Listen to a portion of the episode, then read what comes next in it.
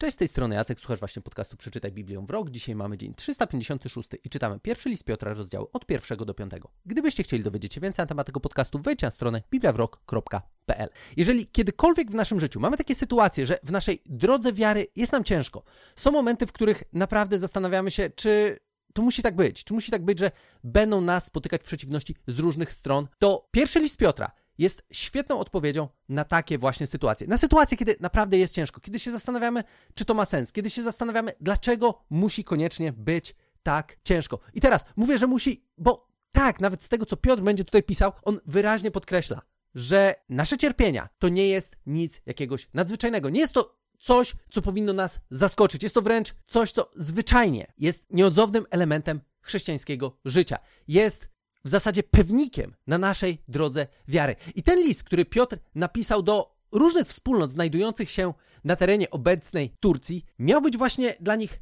nadzieją w cierpieniu. Nadzieją w sytuacji, kiedy odkrywają, że żyją zgodnie z innymi zasadami, pod rządami innego króla i przez to są zwyczajnie kompletnie niezrozumieni. I wiąże się to też z tym, że często gęsto są prześladowani. Wciąż mówimy tutaj najprawdopodobniej o okresie w historii, kiedy te prześladowania chrześcijan nie były jeszcze aż tak mocne, choć wciąż były już osoby, które nie raz i nie dwa oddały za wiarę swoje życie. Piotr jednak wskazuje nam na to, że trudności, cierpienie, prześladowania są świetną okazją do tego, żebyśmy mogli pokazać miłość samego Jezusa dla tego świata, który zwyczajnie tego nie jest w stanie zrozumieć. I w wielu miejscach w tym liście Piotr będzie zwracał uwagę nam na różne przykłady okoliczności, w których może być ciężko, jesteśmy niezrozumieni, możemy doświadczyć cierpienia i w jaki sposób i dlaczego powinniśmy zachować się zgodnie z naszą wiarą. I gdybyśmy mieli w ogóle w całym Nowym Testamencie znaleźć jedno dzieło, jeden list, jeden dokument na temat cierpienia, to właśnie to jest ten list. Bo z 42 sytuacji, kiedy słowo cierpienie jest używane w Nowym Testamencie, w przypadku pierwszego listu Piotra to słowo pojawia się 12 razy. I wiem, że niekoniecznie jest to temat, który by nas szczególnie interesował. To znaczy interesował. Są momenty w naszym życiu, kiedy zwyczajnie ten temat nas dotyczy. Dotyczy nas bardzo osobiście. I to, co jest ciekawe z perspektywy tego, w jaki sposób Piotr opisuje naszą relację do cierpienia, które jest nieodzownym elementem naszego życia. Zwraca on uwagę na to, że cierpienie może być dwojakie. Albo cierpienie, które jest wywołane tym, że zachowujemy się jak głupki, albo cierpienie, które wynika z naszego dobrego postępowania. I teraz, jeżeli nasze cierpienie miałoby być konsekwencją naszego złego zachowania, no to po prostu zmienimy nasze zachowanie. Nie jest to żaden powód do dumy, nie jest to sytuacja, w której powinniśmy się szczycić i tak dalej. Choć często gęsto jest tak, że jako chrześcijanie jesteśmy w stanie czasami wpakować się w jakieś takie miejsca, gdzie zwyczajnie robi się ciężko, nie dlatego, żeby szczególnie ta trudność była jakaś szlachetna. Ona wynika często z tego, że zwyczajnie postąpiliśmy w sposób głupi, zrobiliśmy coś nie tak i konsekwencje są dla nas trudnością. Piotr wyraźnie wskazuje na to, że nie jest to cierpienie, które jakkolwiek jest szlachetne, ale jest masa sytuacji w naszym życiu, kiedy jest i będzie ciężko. I kiedy to będzie wynikało zwyczajnie z tego, że wybieramy właściwą drogę, podejmujemy dobre decyzje i wiąże się to często z przeciwnościami, z trudnościami, które wynikają z tego, że funkcjonujemy w świecie, który z natury jest obcy drodze wiary. Pod koniec tego listu Piotr też zresztą wyraźnie pisze, dlaczego ten list powstał. W zasadzie nie Piotr pisze, tylko pisze jego skryba, bo czytamy w piątym rozdziale, w dwunastym wersecie napisałem do was pokrótce za pośrednictwem Sylwanusa, którego uważam za wiernego wam brata. Pragnąłem dodać wam otuchy i upewnić was, że trwacie w prawdziwej łasce Bożej. Wiemy, po co Piotr podyktował ten list. Wiemy, po co ten list powstał. Wiemy, że ten list powstał po to, żeby dodać nam otuchy, żeby nas pocieszyć, żeby pocieszyć przede wszystkim tych chrześcijan, do których w pierwszej kolejności był on kierowany, ale dla nas też znajdziemy tutaj bardzo dużo wartościowej mądrości. I teraz, w pierwszym rozdziale Piotr kładzie niejako taką podstawę tego, co jest źródłem naszej radości i będzie co chwilę zwracał uwagę na osobę Chrystusa, na jego dzieło. W zasadzie w każdym rozdziale Piotr odnosi się do Chrystusa jako źródła naszej nadziei, naszego odkupiciela, przykładu, z którego możemy czerpać, naszego Pana, tego, który też cierpiał, w zasadzie do cierpień to Chrystusa Piotr odnosi się co chwilę i jednocześnie naszego najlepszego pasterza. I w pierwszym rozdziale, czytając od trzeciego wersetu, mamy napisane takie słowa. Błogosławiony niech będzie Bóg, Ojciec naszego Pana Jezusa Chrystusa. On odrodził nas do żywej nadziei. Uczynił to w swym wielkim miłosierdziu, dzięki zmartwychwstaniu Jezusa Chrystusa. W ten sposób dał nam dostęp do dziedzictwa, które nie ulegnie zniszczeniu, skażeniu, ani nie utraci świeżości. Czeka ono odłożone w niebie. Należeć będzie do was, których Bóg strzeże swą mocą dzięki wierze, aby obdarzyć was zbawieniem, mającą objawić się w ostatecznym czasie. Cieszcie się nim, mimo że teraz, gdy trzeba, bywacie po trosze zasmucani różnymi próbami. Spotykają was one po to, aby wasza szczera wiara, cenniejsza niż zniszczalne przecież złoto ogniem uszlachetnione, mogła tym bardziej wywyższyć, zaznaczyć chwałę i uwypuklić cześć Jezusa Chrystusa, kiedy się objawi.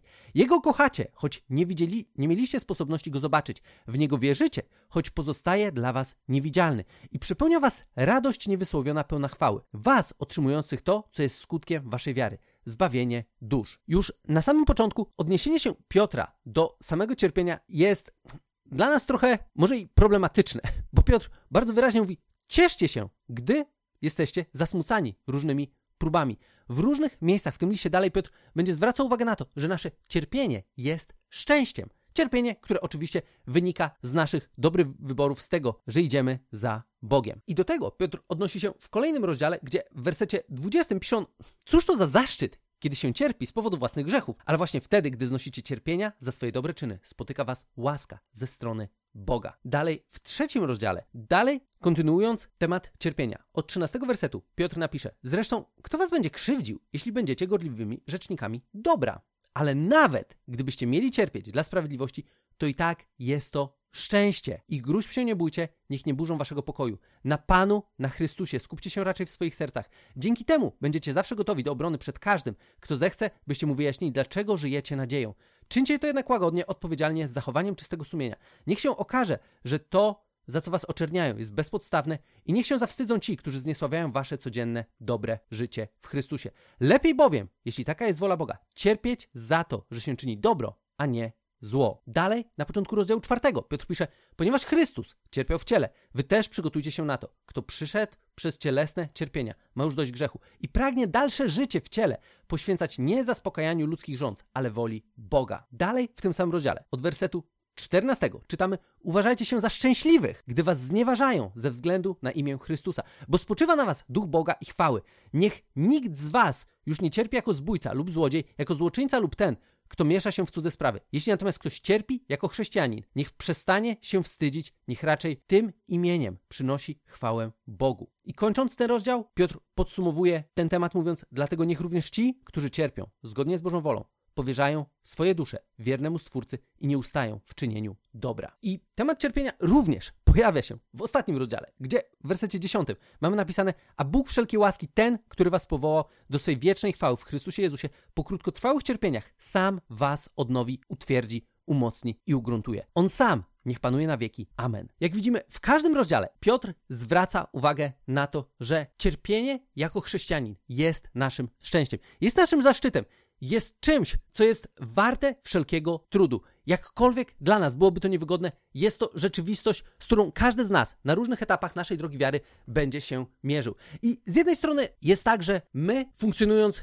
w świecie, który, okej, okay, z jednej strony może nie rozumieć chrześcijaństwa, może w pewien sposób do chrześcijaństwa być wrogo nastawiony. Wciąż rzadko kiedy te trudności, przez które przechodzimy, mogą być porównane do tego, w jaki sposób uczniowie Jezusa w innych częściach świata muszą się mierzyć z prawdziwymi trudnościami. Mam czasami wrażenie, że to przez co my przechodzimy, co my czasami nazywamy cierpieniem, i teraz ja nie chcę bagatelizować w żaden sposób sytuacji, które są ekstremalnie ciężkie. Nie zmienia to jednak tego, że wydaje mi się, że w większości przypadków my bardzo skupiamy się na naszych trudnościach, które tak naprawdę wcale niekoniecznie są aż tak ekstremalnymi trudnościami. Dlatego, że tak bardzo też możemy być przywiązani do tego, że nasze życie generalnie jest dosyć wygodne. Jest wcale niekoniecznie aż tak bardzo trudne. I kiedy czasami pojawiają się nawet jakieś drobne trudności, często gęsto spotkałem osoby, które mówiły, jak to bardzo są prześladowane, jak to ciężko jest. I wiecie, no szczerze, czasami to było takie użalanie się nad sobą z perspektywy sytuacji, które wcale niekoniecznie były aż tak bardzo ekstremalne. I znowu, ja nie mówię o tym, że czasami są ekstremalne sytuacje. Są sytuacje, które ciężko mi jest sobie wyobrazić, w których nie wiem, jak sam bym się był w stanie odnaleźć.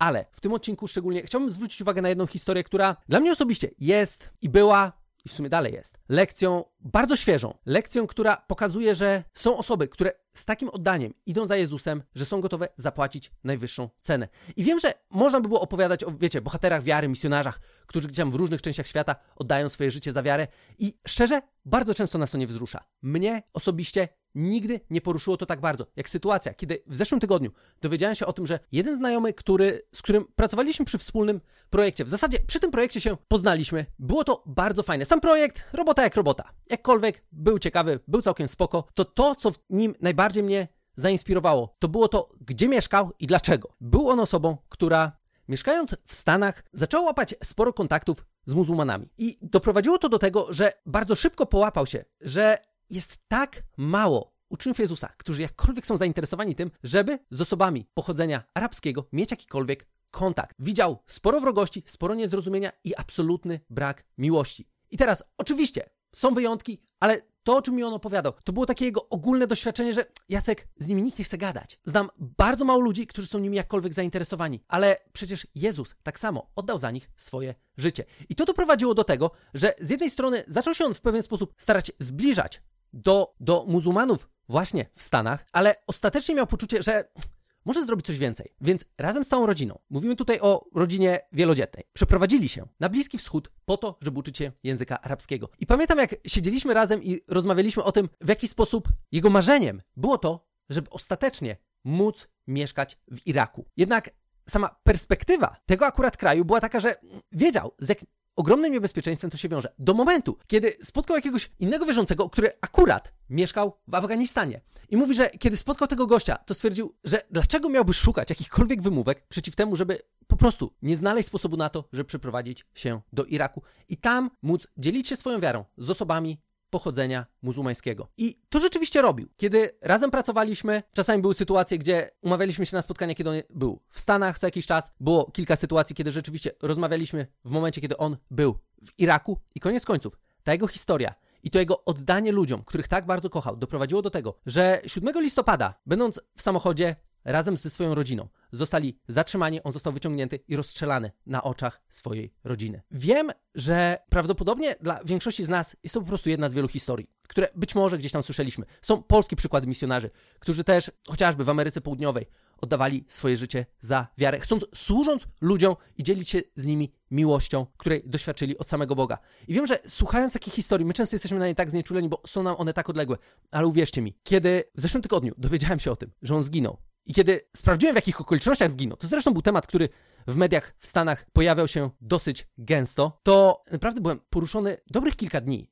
Nie wiem kiedy, ja ostatnio byłem poruszony tak bardzo odejściem kogokolwiek. Głównie dlatego, że sobie pomyślałem, Steven był gotowy na to, żeby przeprowadzić się do kraju, z którego wiedział, że być może w ogóle żywy nie wróci. I tak zresztą to się skończyło. Okoliczności jego śmierci same w sobie były niebywale dramatyczne. Nie chcę nawet sobie tego wyobrażać, co musiała przeżywać jego rodzina. I kiedy przypominałem sobie te nasze rozmowy, kiedy przypominałem sobie tego gościa, który, on tak szczerze był jedną z najsympatyczniejszych osób, jakie w życiu spotkałem. Naprawdę był niesamowicie miły, sympatyczny. I to, w jaki sposób on opowiadał o tym, dlaczego się tam przeprowadził, w jaki sposób starał się tam budować relacje z mieszkańcami Bagdadu. To, wiecie, były fajne historie, których słuchałem. Co więcej, nawet w którymś momencie mojej żonie powiedziałem stosunkowo niedawno, jakiś miesiąc temu, ciężko mi to określić, czy to było przed, czy po jego zabójstwie. A mówię, wiesz co, chciałem kiedyś móc do niego pojechać i zobaczyć, jak to naprawdę jest. I finał jego historii był taki, że za swoją wiarę zapłacił najwyższą cenę. I ja zacząłem się zastanawiać nad tym, jaką cenę ja bym był w stanie zapłacić za swoją wiarę. Bo pomimo tego, że takie historie dla prawdopodobnie większości z nas są dosyć odległe, to uwierzcie mi, ogromnie dotyka to, kiedy ta historia dotyczy osoby, którą mieliśmy okazję poznać, z którą mieliśmy okazję spędzić trochę czasu, i jednocześnie osoby, która zwyczajnie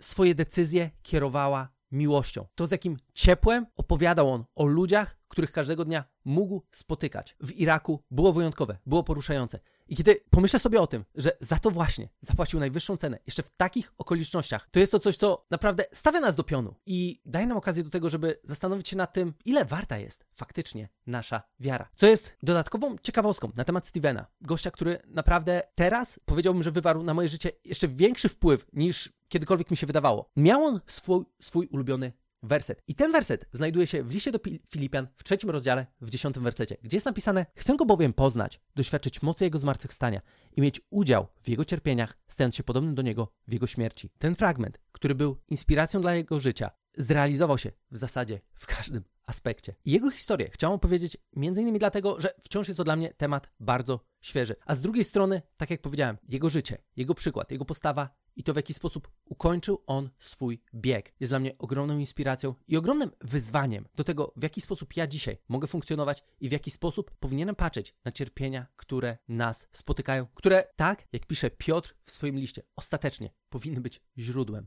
naszego szczęścia. Tyle z mojej strony na dzisiaj. Gdybyście mieli jakieś dodatkowe pytania, chcieli dowiedzieć się czegoś więcej, możecie wejść na stronę bibliawrok.pl bądź możecie do mnie napisać na adres jacekmałpa i do usłyszenia w kolejnym odcinku.